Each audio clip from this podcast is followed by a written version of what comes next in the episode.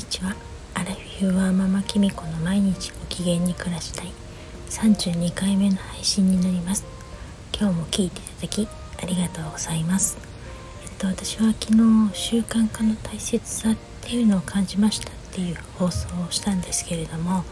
今日はその続きでどうして私が習慣化できたのかっていうことについてお話ししたいと思います。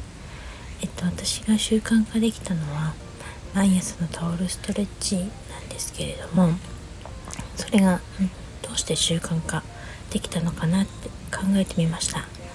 それはやっぱり理由がいくつかあって一つはやっぱりストレッチのレッスン自体がそんなにきついものではないっていうか難しくはないんですよ。ただちょっと私はちょっとすごく体が硬いので最初本当にあのたとえ10分間でもやってはあって感じだったんですけれども一個一個のポーズとかストレッチ自体はそんなにあの難しいものじゃなくて誰にでもできるものなんですね。でタオル1本あればできますしあとだから毎日続けることとかできたんだと思います。あともう一つはあのストレッチが毎日開催されてるってことですね。365日土曜日曜祝日もあの開催されてて今日もこれからあるんですけれどもそういうふうに毎日やってくれてると例えばこういう連休であのちょっと寝坊してあの今日は受けれなかったと思っても明日またあるからっていうふうにも思えるしあの先生はね毎日行うの大変だと思うんですけどそういうふうに毎日やるとの自然に参加しているうちに習慣化されていきますよね。継続されるので。あとやっぱりあの一緒に参加してる方があ一緒にっていうか Zoom で一緒にその参加されてる方がちょうど私はたまたま同年代ぐらいの人とかあとちょっと私より逆に年上の方とかそういう方が多くてやっぱり女性も多かったんですよね。だからやっぱりすごくなんか同じぐらいの方で一緒に頑張ってるっていうのもありますしあの気軽な感じでしかも自宅からあの私なんてよく 今日もそうですけどすっぴんでパジャマで参加してるとかそういうこともあのできるのであの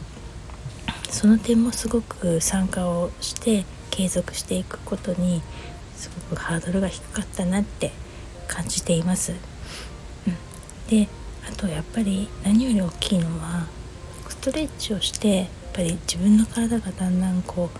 あのやった時あの柔らかくなったりとかあの体重がね減ってきたりとか前よりストレッチをしてから仕事に行った方が途中で腰痛が出てこなくなったりとか体を動かしやすくなったんですよね。で逆にストレッチをしないで仕事に行ったりとかすると座ってて腰が痛くなってきたりなんか体が硬いっていう風に感じてたんですよ。そういう効果が分かるようになったからやっぱりストレッチを続けたいっていう風に思えるようになったと思うんですね。だからまとめてみるとやっぱり無理のないことを毎日少しずつできるっていうことが習慣化をにするコツっていうかできた理由なんじゃないかなと私は思っています。今回はトールストレッチのことの習慣化できた理由ですけれどもこれって他のことにもいろいろ同じようなことが言えると思うんですね。例えばやっぱりこのラジオの配信も私が毎日続けられているのも自分にとって無理のないペースで無理のないことだったからあの気軽に続けてられると思うんですよ。だけどこれがすごくプレッシャーになってたりあの本当にすごいコンテンツを出さなきゃみたいに思っていたらやっぱり続けていくのって大変だと思うんですね。うん、だからやっぱり継続化継続して習慣化させるには無理がないペースで自分であの楽しく続けられるっていうことがすごく大事なんじゃないかなってあのやらなきゃいけないっていうよりやりたいと思えるようなことの方が習慣化されやすいと思うので是非これを聞いてる方も何か習慣化したいっていうことがあったら楽しくて無理のないことをあのなら習慣化できると思うので是非やってみてください。